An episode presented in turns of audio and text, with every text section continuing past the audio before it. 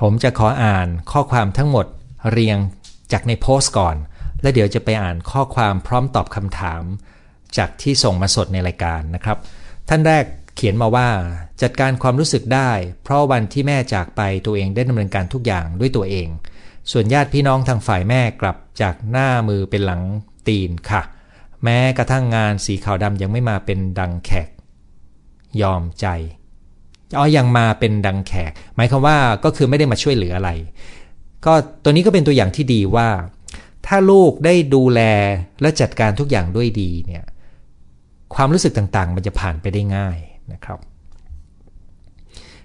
สมาชิกท่านถัดมาบอกว่ารอฟังอยู่ค่ะ เสียคุณพ่อไปปีกว่า ทุกวันนี้ยังรู้สึกเศร้านะครับ ซึ่งตัวนี้ก็ต้องดูอย่างที่ผมเรียนนะครับ ความรู้สึกสูญเสียนี้เนี่ย ถ้าเรารู้สึกแล้วยังไม่หาย ต้องเช็คดูว่า เอ๊ะ เรารู้สึกผิดด้วยไหมนะครับความรู้สึกผิดนี้อาจจะเกิดจากเช่นนะครับ ลูกสาวแต่งงานและมีลูกของตัวเอง แล้วพ่อแม่อยู่คนละจังหวัด ถ้าลูกสาวเนี่ยจะไปดูพ่อแม่ก็ดูแลไม่ได้ตลอดเวลานะครับ ก็ต้องดูแลลูกตัวเองด้วย แล้วก็มีงานด้วยนะครับ ดังนั้นมันก็เป็นสถานการณ์ที่ทำยังไงก็จะรู้สึกว่าตัวเองชีวิตไม่ลงตัวนะครับ นั้นถ้าสูญเสียไปกรณีนี้ก็อาจจะมีความรู้สึกผิดปนอยู่ ก็จะทำให้ความเศร้าของเราคลี่คลายช้าแล้วก็ยากขึ้น อันนี้เป็นกรณีแบบที่1นนะครับ กรณีแบบที่ 2 ก็คือ ถ้าเราเ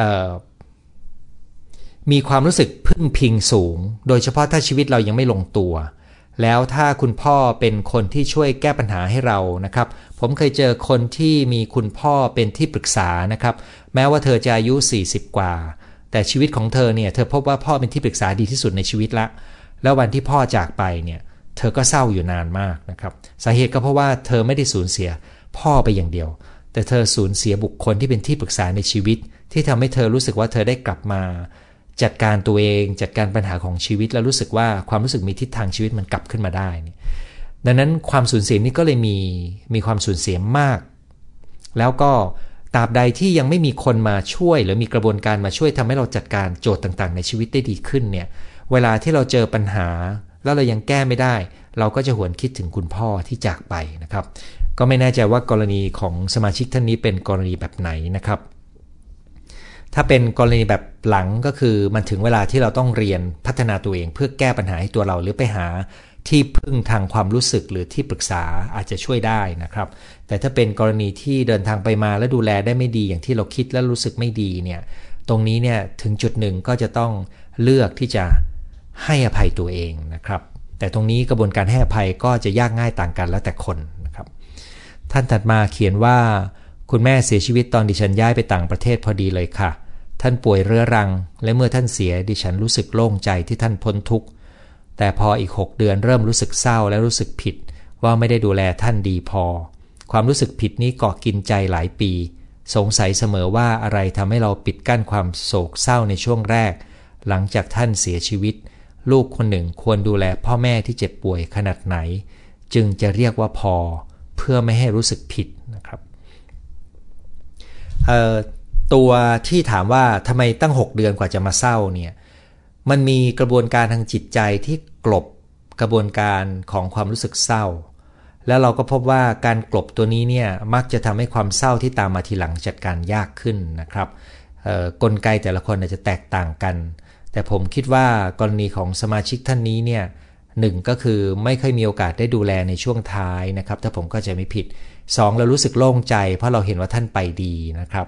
แต่ว่ามันก็อดไม่ได้ที่จะรู้สึกผิด เพราะคิดว่า เรายังไม่ดูแลไม่ดีพอ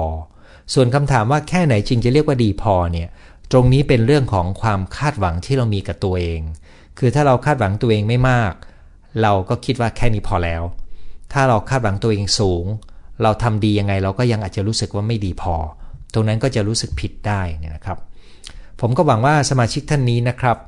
จะผ่านพ้นจุดนั้นไปแล้ว เพราะเธอเขียนว่าความรู้สึกผิดเกาะกินใจหลายปีนะครับ ซึ่งก็หวังว่าจะพ้นไปแล้วในความรู้สึกนี้ แต่ถ้ายังไม่พ้นนะครับ ผมมักจะถามคำถามหนึ่ง ว่าที่ผ่านมาเนี่ยเราคิดว่าความทุกข์ใจของเราเนี่ยมันพอหรือยังสำหรับการที่เราอยู่กับสิ่งเหล่านี้นะครับ แล้วมันถึงเวลาหรือยังที่เราจะเลือกให้อภัยตัวเอง ถ้าตระหนักว่าเรามีความรู้สึกผิดเนี่ยเราจะเลือกให้อภัยตัวเองได้หรือยัง แล้วที่ยังไม่ได้ผมก็จะถามต่อเรื่องของ ถ้าคุณแม่ยังมีชีวิตอยู่ หรือถ้าเราสามารถรับรู้ได้จากการที่เรารู้จักคุณแม่เนี่ยอาจจะถามด้วยว่าคุณแม่อยากให้อยากให้เรา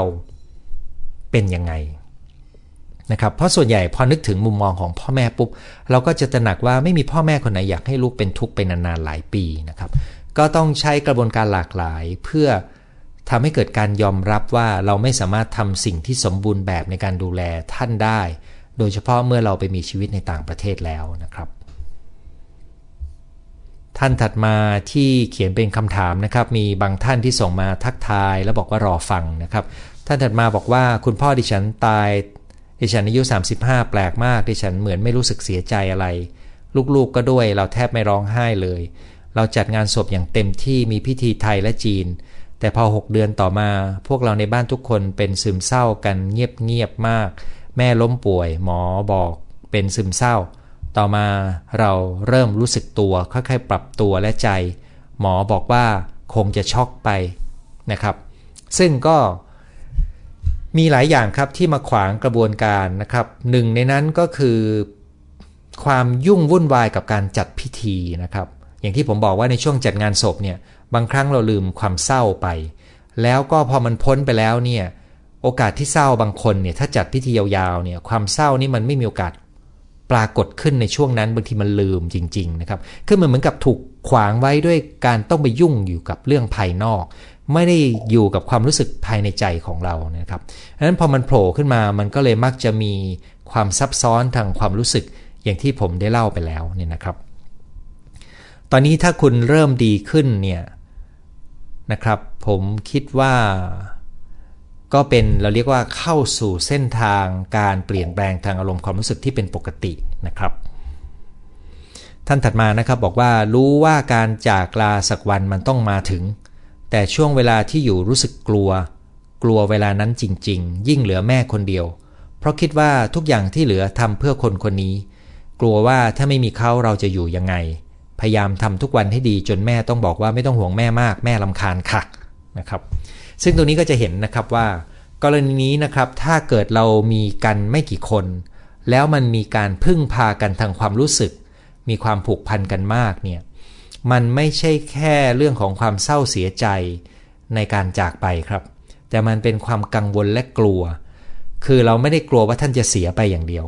แต่เรากลัวว่าเราจะอยู่ยังไงนะครับ ซึ่งตรงนี้ก็คือจุดที่ผมได้เรียนไว้อยู่ดี ดังนั้นวิธีจัดการเรื่องนี้ที่ดีที่สุดก็คือว่า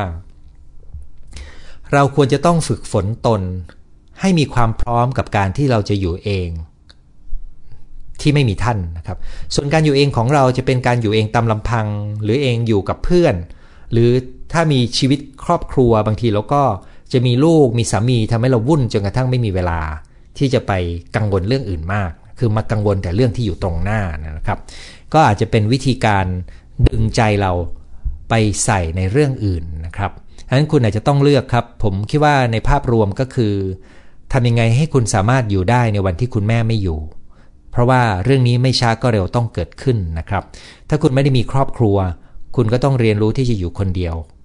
หรือก็มีเพื่อนที่สามารถมาทำให้เราอุ่นใจได้นะครับ ท่านถัดมาบอกว่า ตอนนี้มีเคสลูกจากไปเพราะประสบอุบัติเหตุทางรถยนต์และโทษตัวเองตลอด ว่าถ้าดูแลลูกดีและให้ลูกขับรถไปคงไม่เป็นเช่นนี้ร้องไห้ทุกวันตลอด2สัปดาห์ จะจัดการอย่างไรดี ตรงนี้ก็จะเห็นนะครับว่า มันเป็นการมองย้อนหลังถึงสิ่งที่เป็นอุบัติเหตุ ซึ่งหลายคนก็จะโทษตัวเอง ผมคิดว่า ถ้าเขาร้องไห้เพราะความเศร้าเสียใจ แล้วก็โทษตัวเองนะครับ เพราะว่า พ่อแม่ที่ต้องมีลูกจากไปเนี่ยจะทำใจได้ยากมากขึ้น เพราะว่าเขาไม่คิดว่าคนอายุน้อยจะเสียนะครับ แต่ความเป็นจริงในเรื่องนี้ก็คือ วัยรุ่นหรือคนอายุน้อยเนี่ยเสียชีวิตจากเหตุอุบัติเหตุ กับการถูกทำร้ายเนี่ยเป็นสาเหตุต้นๆเลยนะครับ ดังนั้นคนอายุน้อยจะไม่ได้ป่วย ไม่ได้ป่วยเสียชีวิตครับส่วนใหญ่ ถามว่าแล้วจะทำยังไงก็คือ 1. คงต้องให้เวลาช่วย ในการเยียวยานะครับ 2. อาจจะต้องมีสิ่งที่ทำตามความเชื่อของเขา ว่าจะทำไงให้ลูกไปดีนะครับ อันเนี้ยต้องเอาความเชื่อและพิธีกรรมเข้ามาช่วยเสริม 3. ผมคิดว่าการโทษตัวเองเนี่ยมันเป็นแนวโน้มของวิธีคิดที่เกิดจากการทำใจกับความเป็นจริงไม่ได้นะครับ เราก็มีแต่ให้ความดูแลใกล้ชิด แล้วต้องให้เขาได้ค่อยๆ มีช่วงเวลาพักใจ มีช่วงเวลาที่สงบเงียบบ้าง เช่นการที่ไปเข้าอออยู่กับพิธีกรรมหรืออยู่กับธรรมชาติ เพื่อทำให้ใจมันสงบลงนะครับ หรือไม่ก็ต้องอาจจะไปให้เขาได้คุยกับคนที่เขามีความเชื่อถือศรัทธา เช่นถ้านับถือศาสนาพุทธก็อาจจะไปคุยกับพระ แล้วแต่เลยนะครับ ทั้งนี้ก็เพื่อที่จะให้เขายอมรับความเป็นจริง ซึ่งอาจจะต้องใช้เวลานานกว่าปกติ เนื่องจากเป็นความสูญเสียที่เป็นอุบัติเหตุและการสูญเสียในเด็กด้วยนะในลูกนะครับ คนถัดมาเขียนว่าสูญเสียคุณพ่อเมื่ออายุ6ถึง7ขวบ ธุรกิจร้านทอง ถูกอโกยึดไป ผ่านไป 50 ปี คนในครอบครัวทุกคนมีปัญหาคิดวนซึมเศร้าเกือบทุกคน หลายปีต่อมาสูญเสียแม่ สูญเสียพี่สาว สูญเสียหลานชาย ทุกครั้งเมื่อสูญเสียจะมีความรับความจริงไม่ได้ ฝันร้ายความกลัวของเด็กหกขวบยังไม่ดีขึ้น ผมคิดว่าความสูญเสียเหล่านี้มันไปกระตุ้นความทรงจำเก่า ซึ่งน่าจะยังไม่ได้คลี่คลาย แล้วมันยังอยู่ในใจของคุณได้นะครับ แต่ถ้ามันดีขึ้นตามเวลาแล้วคุณอายุมาก ตอนนี้คุณก็ต้องผ่านไป 50 ปีก็คือคุณก็เกือบ 60 แล้วเนี่ยนะครับ ถ้ายังมีอยู่ผมคิดว่าอาจจะเป็นเวลาที่คุณควรจะต้อง มาเรียนรู้การจัดการกับปมค้างใจเนี่ยนะครับ ซึ่งต้องเรียนเลยนะครับว่าถ้าคุณพร้อมในเดือนมีนาคมปี 64 หลักสูตรนี้จะเปิดอีกรอบหนึ่งเป็นหลักสูตรออนไลน์เวิร์กช็อปนะครับ อีกวิธีหนึ่งถ้าไม่มาเรียนนะครับ ผมคิดว่าเส้นทางที่จะตอบโจทย์ในเชิงการยอมรับความจริง ผมไม่รู้ว่าคุณเคยปฏิบัติธรรมไหม มันก็ช่วยได้ส่วนหนึ่งนะครับ แต่ก็มีคนที่ปฏิบัติธรรมแต่ยังแก้ปมไม่ได้ก็มีด้วย เช่นกันก็ ผมเดาว่าคุณคงหาหลายวิธีแล้วงั้นก็ลองพิจารณาแล้วกันนะครับ เรื่องมีนาคม อีกท่านหนึ่งนะครับ บอกแม่จากไปได้ 9 เดือน ถ้านึกถึงจะน้ำตาซึม ยิ่งพูดถึงจะยิ่งร้องไห้ตลอดเวลาที่พูดถึง อารมณ์แบบไม่ได้เหงาแต่คิดถึง ว่าแม่ไม่ได้กินน้ำหลายวันเพราะหมอไม่ให้กินเพื่อรอตรวจอะไรสักอย่าง รอหลายวันจนกระทั่งแม่ก็เสียชีวิต แต่ตอนนี้การนึกถึงเรื่องนั้นค่อยดีขึ้น แต่ก็ยังนึกถึงไม่แน่ใจว่าเป็นความรู้สึกที่เป็นปกติหรือเปล่านะครับ คือคุณคงค้างติดค้างอยู่กับการที่เหมือนแม่ต้องทรมานในช่วงท้ายนะครับ แต่ผมไม่แน่ใจว่าที่คุณบอกว่าแม่ไม่ได้กินน้ำหลายวันเนี่ย คุณแม่มีสายน้ำเกลืออยู่ไหมนะครับ เพราะว่าถ้าอยู่ในมือหมอเนี่ยหมอคงไม่ให้ไม่ได้น้ำนะครับ คือมีน้ำเกลืออยู่ ดังนั้นการที่มีสายน้ำเกลือ ให้น้ำทางร่างกายทางสายน้ำเกลืออยู่เนี่ยการขาดน้ำไม่ได้เกิดขึ้นนะครับ เพียงแต่ช่องปากอาจจะไม่สบาย ซึ่งจริงๆเนี่ยมันมีวิธีดูแลความรู้สึกในช่องปากได้ อย่างไรก็ตามเรื่องนี้จบไปแล้วนะครับ แล้วผมคิดว่าคุณเริ่มคิดถึงเรื่องนี้ในลักษณะที่มันดีขึ้นแล้วเนี่ยถ้าถามผมว่า 9 เดือนยังถือเป็นปกติไหมเนี่ยเส้นแบ่งตัวนี้เป็นเส้นสมมุติทั้งนั้นเลยนะครับ มันขึ้นอยู่กับลักษณะของการจากกัน กับขึ้นอยู่กับความผูกพันของคุณนั้นผมถือหลักว่าถ้าคุณดีขึ้น และคุณดำเนินชีวิตได้ คุณยังกินข้าวได้นอนหลับ คุณยังมีเวลาหย่อนใจ มีช่วงเวลาที่คุณมีความสุขอย่างง่าย ๆ ของตัวคุณได้นี่นะครับ อันนั้นก็ถือว่าอยู่ในเส้นปกติตามความเห็นผมนะครับ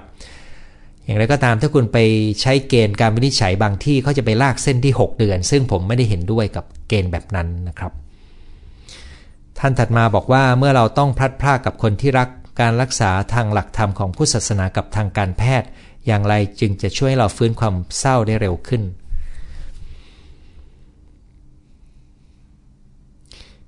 ตรงนี้ผมคิดว่าเราสามารถใช้สองหลักคู่กันไปได้นะครับหนึ่งก็คือผมคิดว่าหลักธรรมศาสนาเนี่ยไม่ว่าจะเป็นศาสนาไหนนะครับ มันทำให้เรามองหาความหมายของชีวิต แล้วทำให้เราเข้าใจ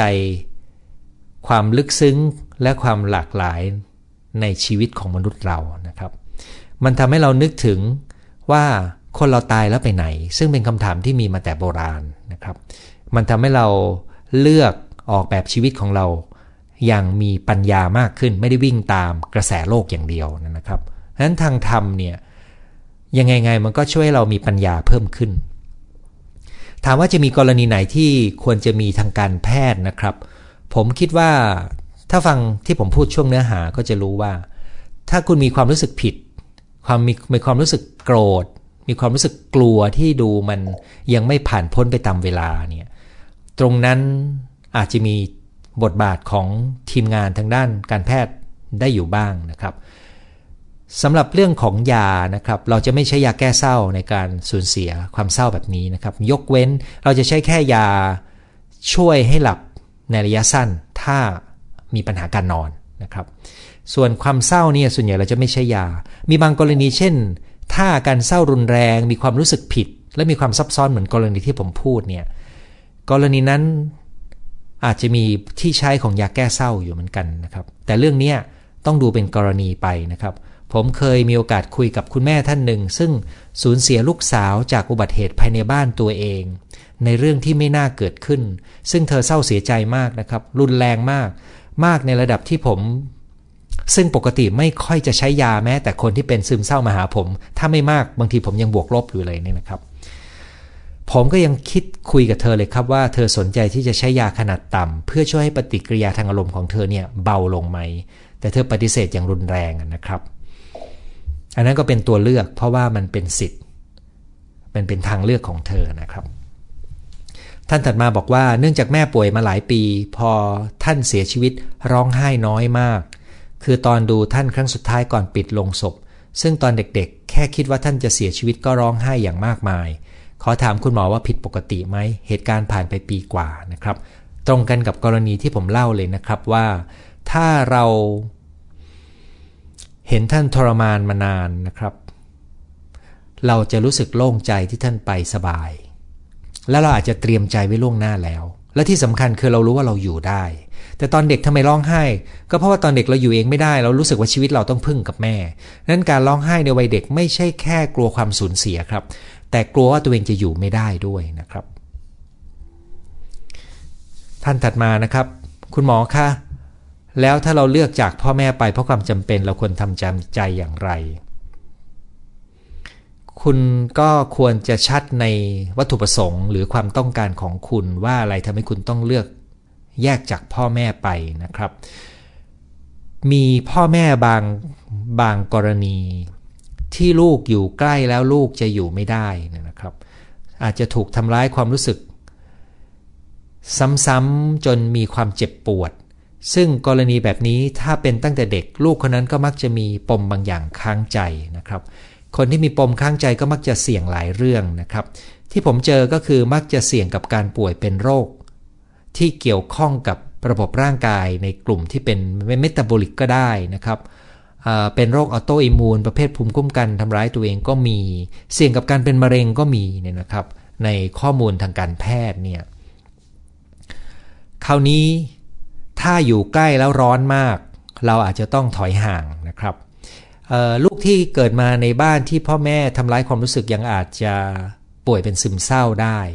หรือมีน้ำหนักตัวเกินก็มีนะครับ มีหลายรายนะครับที่ผมเจอคนไทยที่ไปอยู่ต่างประเทศ อันนี้ไม่ใช่ทุกคนนะครับ แต่ผมเจอหลายรายที่ไปอยู่ต่างประเทศและชีวิต เหมือนยังมี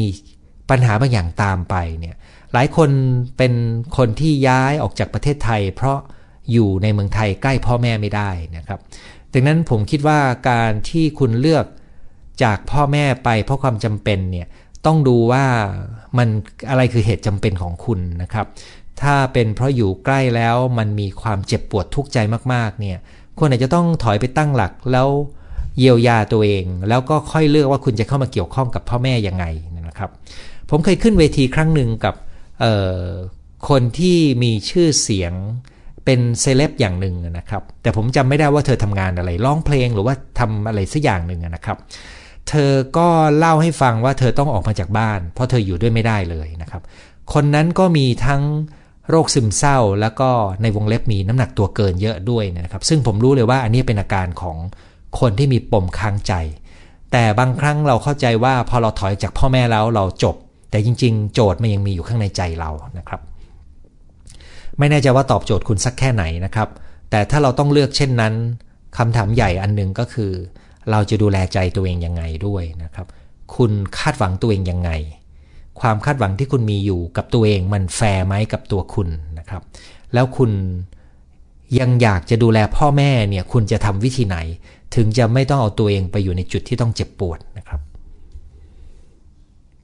ท่านถัดมานะครับ บางครั้งอยู่ดีๆ ก็อยากร้องไห้คิดถึงเวลาที่ผ่านมา บางครั้งเวลาอยู่กับแม่ต้องทำเป็นเข้มแข็งเพื่อให้แม่มีกำลังใจ มันเป็นอะไรที่ผ่านไปยากมาก 2 ปีแล้วที่พ่อจากไปนะครับ ซึ่งก็แปลว่า ใน 2 ปีที่พ่อจากไปเนี่ย คุณต้องทำตัวเข้มแข็งเพื่อให้แม่มีกำลังใจ แต่มันแปลว่าคุณก็ต้องเก็บความรู้สึกไม่ให้แม่เห็นนะครับ การเก็บกดความรู้สึก แล้วขวางไว้เพื่อไม่แสดงออกเนี่ย บางครั้งมันทำให้ธรรมชาติของการไหลของความรู้สึก ที่มันผ่านมาแล้วมันจะผ่านไปเนี่ยเหมือนเราเอาเขื่อนไปกั้นมันไว้นะครับ ซึ่งมันมักจะมีการต่อสู้กันภายใน ผมคิดว่าถ้าผ่านมาแล้วสองปีแล้วคุณยังเป็นอยู่เนี่ยผมเชื่อว่าอาจจะยากจากหลายเรื่องนะครับหนึ่งก็คือบังเอิญพ่อคุณมีบทบาทสำคัญในครอบครัวในความเป็นไปของครอบครัว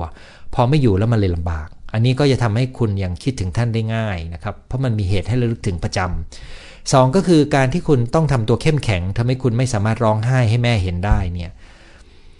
มันอาจจะกลายเป็นตัวที่บล็อกกระบวนการจัดการกับความสูญเสียในใจของคุณกรณีเช่นนี้คุณอาจจะต้องการความช่วยเหลือจากคนที่เป็นมืออาชีพ เพื่อช่วยคุณจัดการกับความสูญเสียที่ค้างอยู่ในใจนะครับ เพื่อคุณจะได้กลับมาเข้มแข็งได้อย่างที่คุณอยากเป็นนะครับ ที่จริงแล้วการร้องไห้เวลาที่คนรักจากไป ไม่ใช่ความอ่อนแอนะครับ มันเป็นเพียงตัวบอกว่าเราสูญเสียสิ่งมีค่าในชีวิตไป ดังนั้นก็อาจจะต้องนิยามคำว่าเข้มแข็งและอ่อนแอดูใหม่ท่านถัดมานะครับ คุณพ่อเสียชีวิตด้วยวัย 49 ตอนนั้นดิฉันอายุ 25 พ่อเข้านอนตอนดึกตอนเช้าก็ไม่ตื่นอีกเลย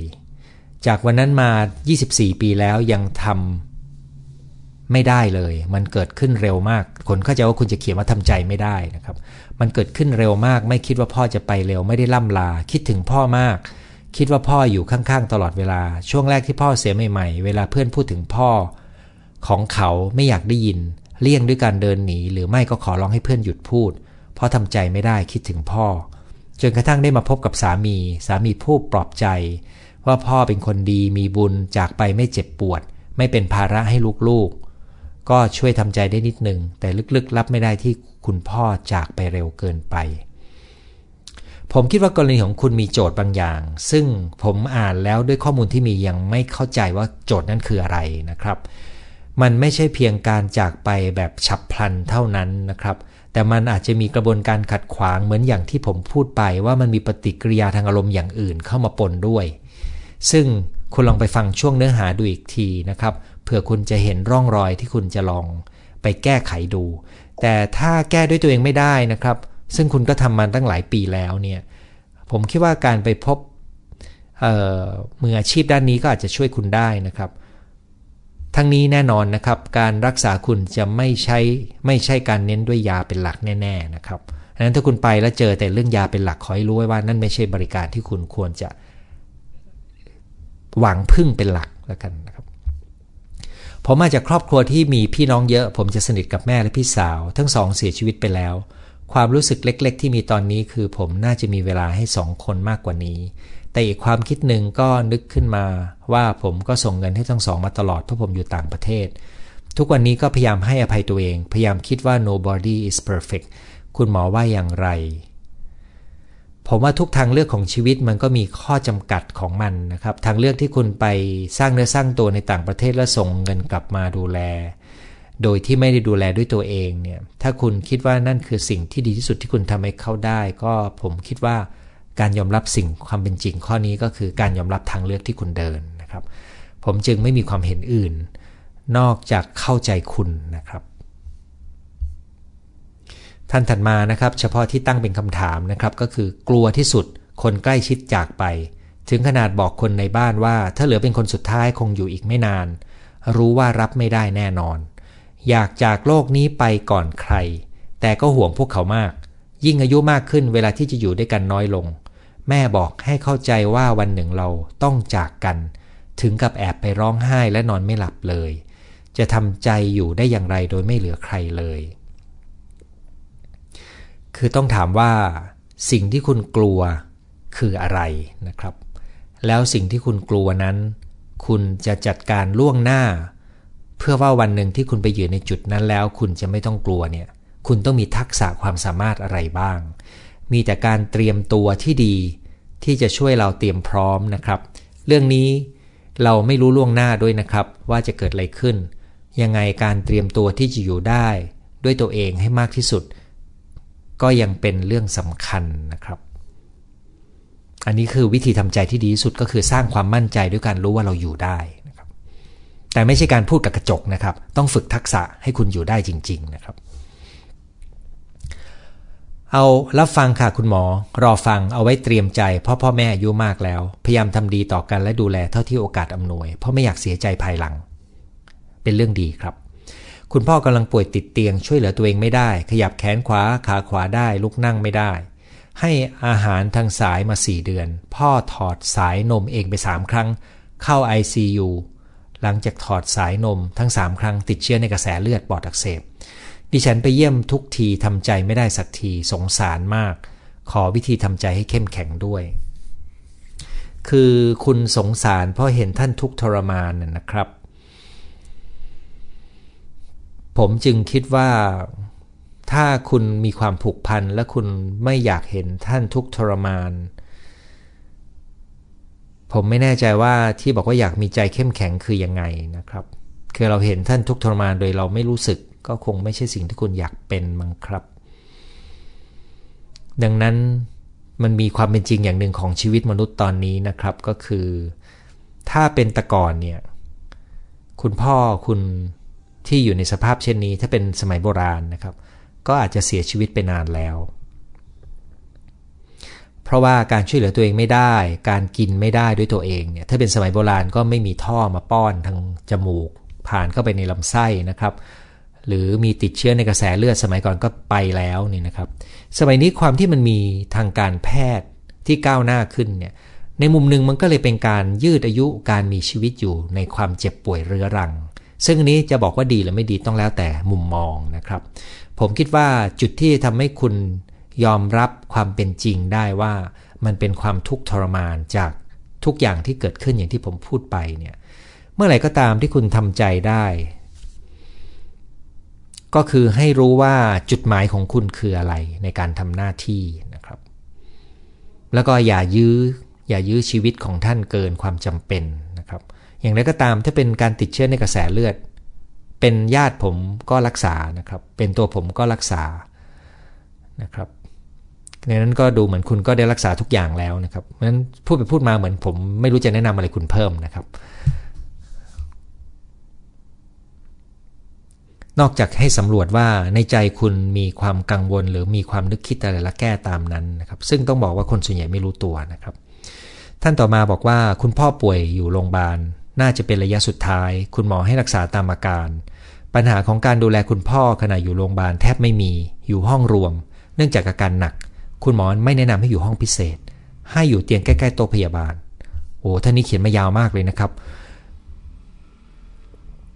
ผมขออนุญาตไม่อ่านทั้งหมดนะครับ เพราะมันยาวแล้วผมไม่ทันได้อ่านก่อนล่วงหน้า แต่ว่ามีอยู่ตอนหนึ่งผมจะอ่านโดดๆแล้วกัน คุณมาคุณพ่อเหมือนเป็นศูนย์กลางความขัดแย้งในบ้าน พี่น้องแตกเป็นหลายฝ่ายไม่ได้คุยกันนานนะครับ กระโดดมาอีกทีหนึ่งก็คือ ตอนนี้เตรียมใจสำหรับการจากไป ไม่รู้ว่าเราจะเกิดความรู้สึกผิดในใจที่เหมือนดูแลท่านไม่เต็มที่หรือเปล่านะครับ เราก็ใช้ชีวิตในแบบที่ไม่เคยทำให้ท่านต้องห่วงนะครับ และไม่เคยเบียดเบียนท่านเลย ในขณะที่ลูกที่ท่านรักทุกวันนี้ยังมาขอเงินท่านอยู่นะครับนั้นคุณกำลังพูดถึงปัญหาภายในบ้าน ซึ่งเมื่อสักครู่นี้ผมได้ยกตัวอย่างไว้ว่า มันจะเป็นเหตุที่ทำให้ความรู้สึกซับซ้อนมากขึ้นนะครับและอาจจะมีความขัดแย้ง คือหลายครั้งที่การเกิดเหตุการณ์พวกนี้มันไปกระตุ้นปมค้างใจบางอย่างในตัวบุคคล หรือไปกระตุ้นปัญหาในบ้านให้รุนแรงขึ้นนั้นปัญหาจะรุนแรงขึ้น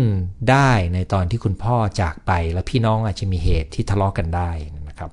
คุณอาจจะต้องเตรียมใจและอาจจะต้องวางใจให้ดีนะครับ ในขณะที่ถ้าคุณทำทุกอย่างที่คุณเห็นแล้วว่าดีที่สุด อย่างน้อยคุณก็ไม่ต้องหันกลับมามองในอนาคต และตั้งข้อคำถามกับตัวเองนะครับ ขั้นถัดมานะครับสำหรับคนทำงานต่างประเทศ หรือมีเวลาอยู่กับพ่อแม่น้อย วันหนึ่งที่ท่านจากไปทำอย่างไรจึงไม่รู้สึกว่าน่าจะมีเวลาอยู่กับท่านมากกว่านี้ หลักก็คือให้เวลาท่านให้มากที่สุดเท่าที่คุณทำได้ครับเพราะว่ามันมีข้อจำกัดของการอยู่ต่างประเทศอยู่แล้วนะครับ เหมือนกับกรณีอยู่ต่างจังหวัดก็เป็นนะครับ ก็ทำเท่าที่ทำได้ครับ เพื่อจะได้ไม่ต้องรู้สึกแบบที่คุณว่านะครับ ขออนุญาตเสนอประเด็นการจากไปอย่างกระทันหัน ตรงนั้นก็จะมีประเด็นเรื่องของความช็อกแรงหน่อยหนึ่งนะครับ แล้วก็ที่เหลือเนี่ยจริง ๆแล้ว มันจะมีความคล้ายกันในเรื่องของความสูญเสีย ต่างกันตรงที่ว่าถ้าเป็นเรือรังเนี่ยเรามักจะทำใจได้ดีกว่านะครับ ท่านถัดมานะครับ ถ้าในกรณีลูกที่เกิดมาได้ 28 วัน ที่ฝากท้องตามนัดทุกครั้ง แต่บอกไม่เห็นความผิดปกติ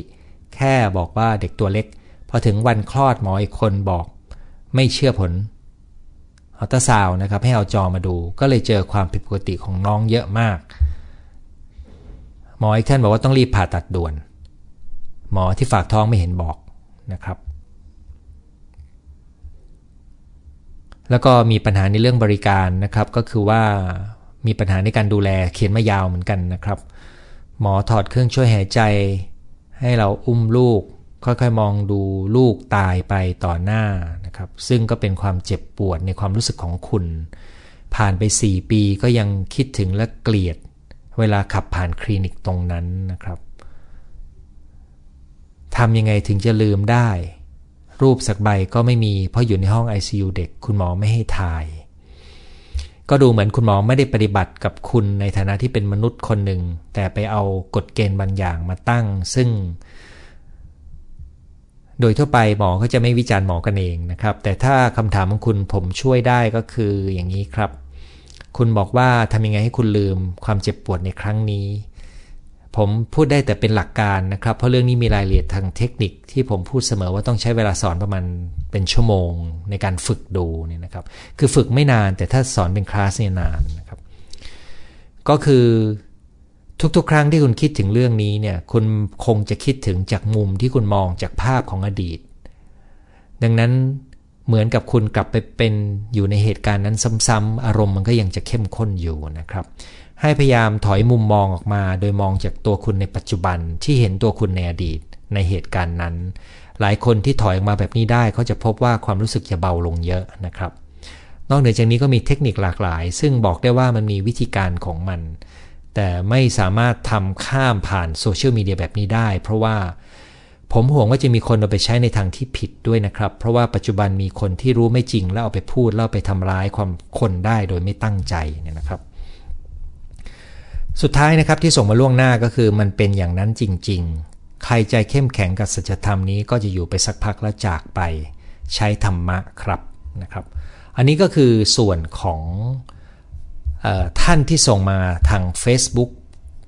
โพสต์ของผมนะครับ ตอนนี้ยังมีหมดไปชั่วโมงหนึ่งแล้วนะครับ มีคนส่งเข้ามาทักทายสดนะครับในตอนไลฟ์ จากเชียงใหม่เบสเลนาอะไรเงี้ยนะครับบาร์เซโลนานครพนมโอเคสุพรรณบุรี ผมจะไม่อ่าน แต่ขอบคุณทุกท่านที่ทักมานะครับ ผมจะไปอ่านส่วนที่เป็นคำถามแล้วกันนะครับ ขอบคุณทุกท่านที่ทักเข้ามานะครับ แล้วก็มีคนบอกว่าใช่ค่ะ อาการดังเช่นคุณหมอกล่าวนะครับ เมื่อคุณแม่เสียรู้สึกเหมือนยกภูเขาออกจากอก ที่คุณแม่พ้นทุกนะครับ คุณหมอเก่งมากอ๋อขออภัยครับ ข่าวคำชมปกติผมไม่อ่านนะครับ ฟังแล้วได้งอคิดแง่คิดตลอด ใช่เลยค่ะ ช่วงงานศพไม่มีเวลาเศร้าเลย แต่เสร็จงานแล้ว มาหมดเลยความเศร้าความเสียใจ มักจะนึกถึงตอนที่พ่อทรมานจากการรักษาทุกเจาะให้ยาทั้งแขนทั้งขาเต็มไปหมดนะครับ คุณแม่จากไป 10 ปีพอทำใจได้แต่ยังคิดถึงนะครับ ซึ่งการคิดถึงแบบนี้เป็นเรื่องปกติของคนที่มีความผูกพันต่อกันนะครับ กรณีแบบนี้ล่ะจะดูในความเชื่อทางศาสนาที่เรานับถือด้วยว่าเเราจะทำอะไรได้บ้างเพิ่มเติมนะครับ แต่มันถือเป็นเรื่องปกติ เพราะเรายังมีความทรงจำดีๆ เกี่ยวกับตัวท่านอยู่นะครับ คนจีนจะไหว้ตลอดในช่วงไว้ทุกข์และเมื่อออกทุกข์ก็ไหว้ทุก 7 วัน และไหว้ทุกเทศเอาแล้วทุกเทศกาล แต่ความคิดถึงมันทำให้เศร้ามาก ถ้าคุณยังเศร้าอยู่หลังจากผ่านไปนานนะครับ ผมยังคิดว่ามันมีโจทย์บางอย่างที่อาจจะปนอย่างที่ผมได้ยกตัวอย่างไปนะครับอ่าวันนี้มีเนเธอร์แลนด์มาด้วยนะครับ แม่เสียเลิกกลัวผี ตั้งแต่แม่เสียเลิกกลัวผี อยากเจอแม่มากแต่ไม่เจอ มีคนถามว่ากลัวผีเพราะอะไร ต้องไปถามคนที่กลัวดีไหมครับ แต่ว่าโดยหลักแล้วเนี่ยก็คือเรามีจินตนาการเป็นภาพว่า ถ้าคนที่เสียชีวิตไปแล้วปรากฏขึ้นเนี่ยมันจะน่ากลัวนะครับ จริง ๆ มันก็เกิดจากการจัดการความกลัวของตัวเองไม่ได้นะครับ คุณแม่เสียกระทันหันเกือบ 3 ปียังทำใจไม่ได้ รักมากคิดถึงมากเคว้งคว้างมาก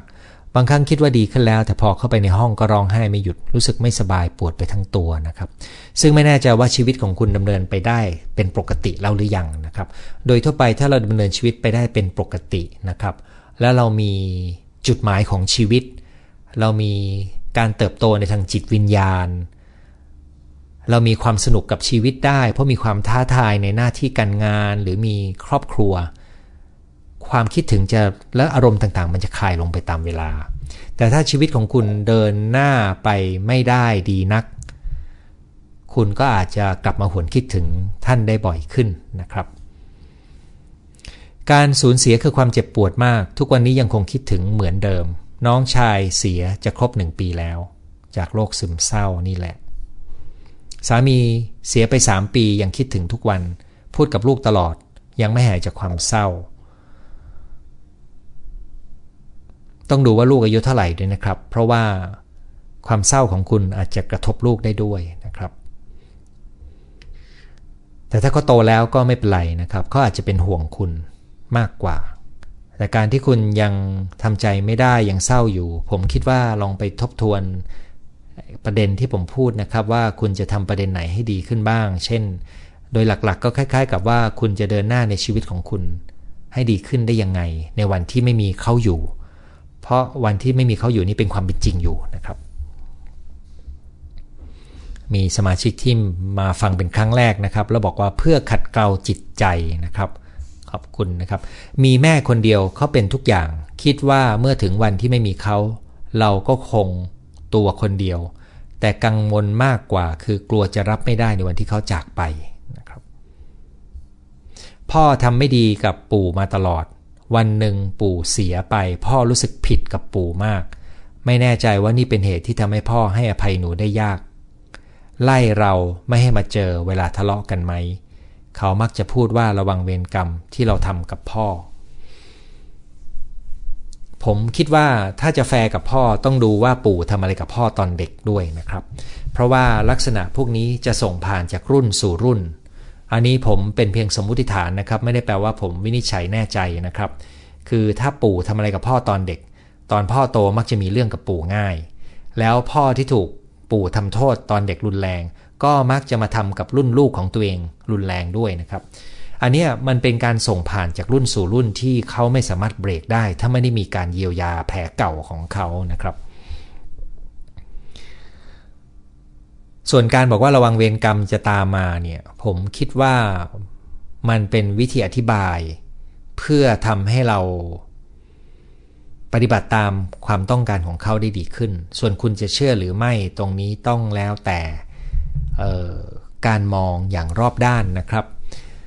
แต่ผมก็เชื่อนะครับว่าถ้าคุณมีปัญหาความสัมพันธ์กับคุณพ่อของคุณวันหนึ่งที่ท่านจากไปเนี่ย มันก็จะมี กระบวนการจัดการกับความสูญเสียที่ไม่เหมือนการสูญเสียธรรมดาของคนรักจากไปนะครับมันอย่างที่ได้พูดไปในช่วงเนื้อหา ผูกพันกับแม่มาก ตอนนี้แม่จากไป แต่เป็นเจ้าหญิงนิทรา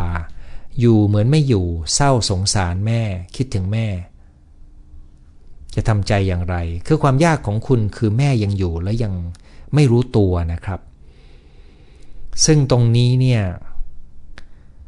ผมคิดว่าคนที่เห็นก็คงจะต้องเห็นใจอยู่นะครับ ผมไม่มีคำแนะนำในวิธีทำใจนอกจากคำแนะนำอยู่ในชุดเดิมก็คือ ขอให้คุณเรียนรู้ที่จะดำเนินชีวิต บนเส้นทางของคุณให้ดี แล้วแม่แม้จะอยู่ในสภาพเช่นนี้ คุณก็ต้องเรียนรู้ความสุขอย่างง่าย ๆ ซึ่งไม่จำเป็นต้องเป็นเรื่องของความบันเทิงก็ได้นะครับถ้าคุณไม่อยากไปหาความบันเทิง เพราะแม่ยังป่วย นอนเป็นเจ้าหญิงนิทราอยู่ อีกเรื่องหนึ่งก็คือความเจ็บป่วยของแม่อาจเป็นบทเรียนในเชิงข้อคิด ทั้งในแง่ของจิตวิญญาณ การเติบโตทางธรรม หรือเป็นข้อคิดในเรื่องของวิธีการตัดสินใจในการรักษา ด้วยการแพทย์แผนปัจจุบันก็ได้นะครับ ตรงนี้มันมีรายละเอียดที่ต้องพิจารณาดูเองด้วยนะครับ กังวลที่ตัวเองจะจากไปห่วงคนที่อยู่ กลัวทำอะไรไม่ถูก ในส่วนที่เรารับผิดชอบ วิธีดีที่สุดก็คือฝึกให้เขารับผิดชอบ แล้วแบ่งให้เขาฝึกไว้ วันหนึ่งที่เราต้องไปเขาเราก็จะได้ไม่ต้องห่วงเขานะครับ อย่างไรก็ตามถ้าลูกคุณยังเล็กแล้วคุณต้องไปจริงเนี่ยมันก็เป็นเรื่องที่เข้าใจจริง ๆ ว่าเราคงจะยังทำใจได้ยากมากๆนะครับ แต่มีไม่มีอะไรดีไปกว่าการฝึกให้เขาคิดเป็นทำเป็นนะครับ ขอบคุณค่ะคุณหมอคำถามที่ว่าแล้วคนที่เรารักที่จากไปเขาจะรู้สึกอย่างไร ถ้าเราเศร้าทุกข์ใจ ปิ๊งเลย ไม่ได้คิดว่าจะหายเศร้าทันที แต่มีวิธีคิดที่ทำให้ยิ้มได้ อันนี้ก็คือคนที่ปรึกษามานะครับ ผมเข้าใจว่าที่คุณรู้สึกไม่ดีต่อเนื่องอยู่นานครับ รักแม่มาก ตอนแม่จากไปเศร้ามากจนต้องใช้ธรรมะช่วยนะครับ ฟังไว้ก่อนรู้ไว้ก่อน มันเป็นสัจธรรมของชีวิตนะครับ ยังคิดถึงความรู้สึกเดิมๆตอนที่สูญเสีย แม้จะผ่านมาหลายปี ผ่านมาหลายความสูญเสีย แต่พอนึกถึงก็รู้สึกถึงช่วงเวลานั้นๆ ทุกเหตุการณ์ที่เกิดขึ้นทำให้เราเป็นคนที่เข้มแข็งและแกร่งมากขึ้นนะครับเอานี้เห็นด้วยเลยครับ พ่อหนูจากไปตอนขวบหนึ่งไม่เคยรู้เลย ว่ามีพ่อแม่อยู่ด้วยเป็นยังไง เป็นประสบการณ์ชีวิตที่น่าเห็นใจนะครับ เพราะมันจะเป็นส่วนหนึ่งกับการที่คุณต้องฝึกที่จะต้องอยู่กับบทเรียนหรือประสบการณ์นี้นะครับ สอบถามค่ะ ดิฉันถูกเลี้ยงดูแบบมีปมเยอะมาก น่าจะคล้ายกับดารานักร้องที่คุณหมอเคยขึ้นเวทีด้วย ปัจจุบันคุณแม่ป่วยเป็นมะเร็งมาหลายปีแล้ว ก่อนหน้านี้ดิฉันอยู่กทม เดิมก็ดูแลพาคุณแม่ไปพบแพทย์ตามนัด แต่ตอนนี้ย้ายมาอยู่ กับพ่อแม่ด้วยกันได้ 5 ปีแล้วทะเลาะกกันทุกวัน พยายามเว้นระยะห่างแม่มักพูดว่าเขาเป็นมะเร็ง ดิฉันไม่ได้ดูแลเขาเลย เคยพยายามลองคิดว่าถ้าเขาตายไปฉันจะเสียใจไหม ก็คิดว่าเราได้พยายามทำ ตามที่เราคิดว่าดีที่สุดนะครับ ถ้าเราเข้าใจเข้าใกล้เขามาก เราก็ยิ่งบาดเจ็บ ตอนนี้ยังคิดไม่ออก ว่าความรู้สึกผิด ถ้าเพราะถ้าแม่จากไปนี่จะเป็นยังไง เพราะขัดแย้งกันเยอะ มีคำแนะนำไหมอันนี้มันเป็นความยากนะครับ คือคุณจะถอยมาคุณก็รู้สึกว่าไม่ค่อยดีที่ไม่ได้ดูแลท่าน คุณจะเข้าใกล้คุณก็เจ็บปวดที่ถูกท่านทำร้ายความรู้สึกนี่นะครับ ผมคิดว่า1นนะครับ คุณต้องจัดการปมข้างในใจของคุณ 2. คุณต้องเลือกว่าคุณจะมีระยะห่างกับพ่อแม่แค่ไหน ถึงจะดูแลท่านได้แล้วก็ดูแลตัวเองได้ด้วยนะครับ โจทย์ข้อแรกจะเป็นโจทย์ภายใน โจทย์ข้อที่ 2 จะเป็นโจทย์ภายนอกนะครับ โดยทั่วไปโจทย์ภายนอกจะทำได้ง่ายกว่าการจัดการโจทย์ภายในครับ แต่วิธีการจัดการโจทย์ภายในก็มีอยู่นะครับ คุณแม่ดิฉันเป็นห่วงแม่มาก ตอนคุณแม่อยู่ดิฉันเป็นห่วงแม่มาก เครียดเพราะห่วงแม่ พอแม่ จากไปตอนนี้หมดห่วงเลยนะครับ ยังฝันถึงป้าทั้งที่แกตายไปแล้ว 11 ปี ฝันว่าร้องไห้ตามหาป้า แล้วยังต่อว่าป้าทำไมหนีเราไป ตื่นมารู้สึกหดหู่ไปเลย ก็แปลว่าในนั้นเนี่ยคุณมีความรู้สึกไม่พอใจที่ถูกป้าทิ้งนะครับ ต้องดูนะครับว่าตอนที่ป้าไปนี่คุณอายุเท่าไหร่ แล้วก็มันเป็นความรู้สึกยังไงเนี่ยนะครับ ส่วนความที่ว่าตื่นมาหดหู่ต้องถามว่า มันเป็นความหดหู่ต่อตัวเองในความฝันหรือมันเป็นความหดหู่จากอะไรลองตามตามความคิดตามอารมณ์ดูสักหน่อยหนึ่งนะครับ ท่านต่อมานะครับ พ่อเสียไปปีที่แล้ว พ่อเข้าโรงพยาบาลแค่ 7 วันเสียใส่ๆแล้วไม่ได้คุยเลย นอนไอซียูตั้งใจว่าจะดูแลแม่ แต่แม่เปลี่ยนไปไม่คุยกับเรา แม่บน่นเขาอาภัพมีลูกลูกไม่รัก แม่มีลูกสามคน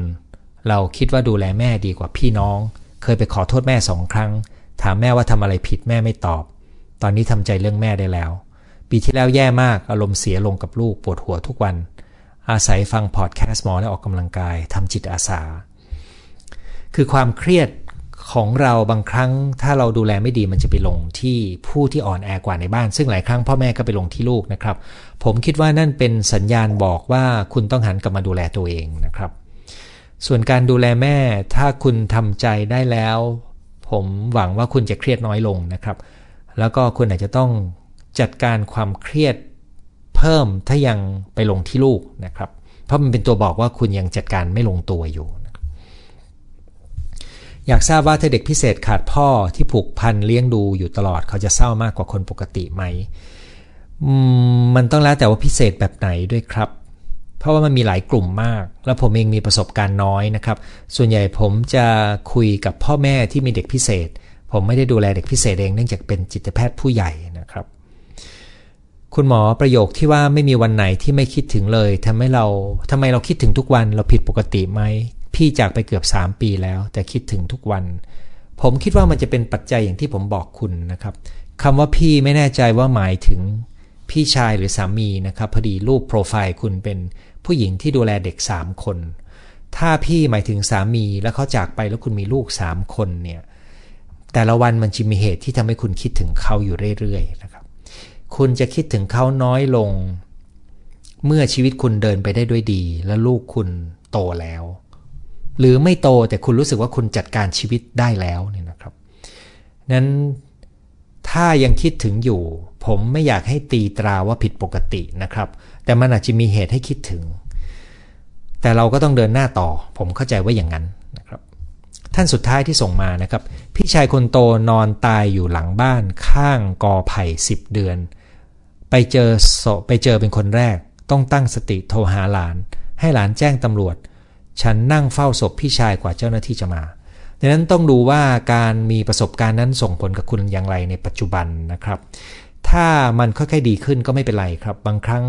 เเราทำใจได้มันก็จะจบไป คือเหตุการณ์ต่างๆ ผ่านมาก็ผ่านไปนะครับ แต่เมื่อไหร่ก็ตามที่มีอะไรมาขวางกระบวนการปกติ เมื่อนั้นเนี่ยมันจะค้างอยู่ในใจของเรานะครับ อันนี้เนื่องจากคุณไม่ได้บอก รู้แต่ว่าประสบการณ์เป็นยังไงในเหตุการณ์นั้น แต่ไม่ได้บอกว่าหลังจากนั้นเป็นยังไง ก็หวังว่าคุณจะผ่านพ้นมันมาได้นะครับ นั่นก็เป็นทั้งหมดที่เตรียมมาพูดคุยกันนะครับ วันนี้ขอบคุณทุกท่านที่เข้ามาแลกเปลี่ยน ส่งคำถามและมีส่วนร่วมนะครับ สัปดาห์หน้าจะเป็นวันหยุดยาวนะครับ แต่ผมวางแผนที่ยังจะมีไลฟ์อยู่ในตอนสองทุ่มนะครับ ส่วนหัวข้อจะเป็นอะไรขอเวลาไปคิดดูหน่อยหนึ่งสำหรับวันนี้ขอบคุณและสวัสดีทุกท่านครับ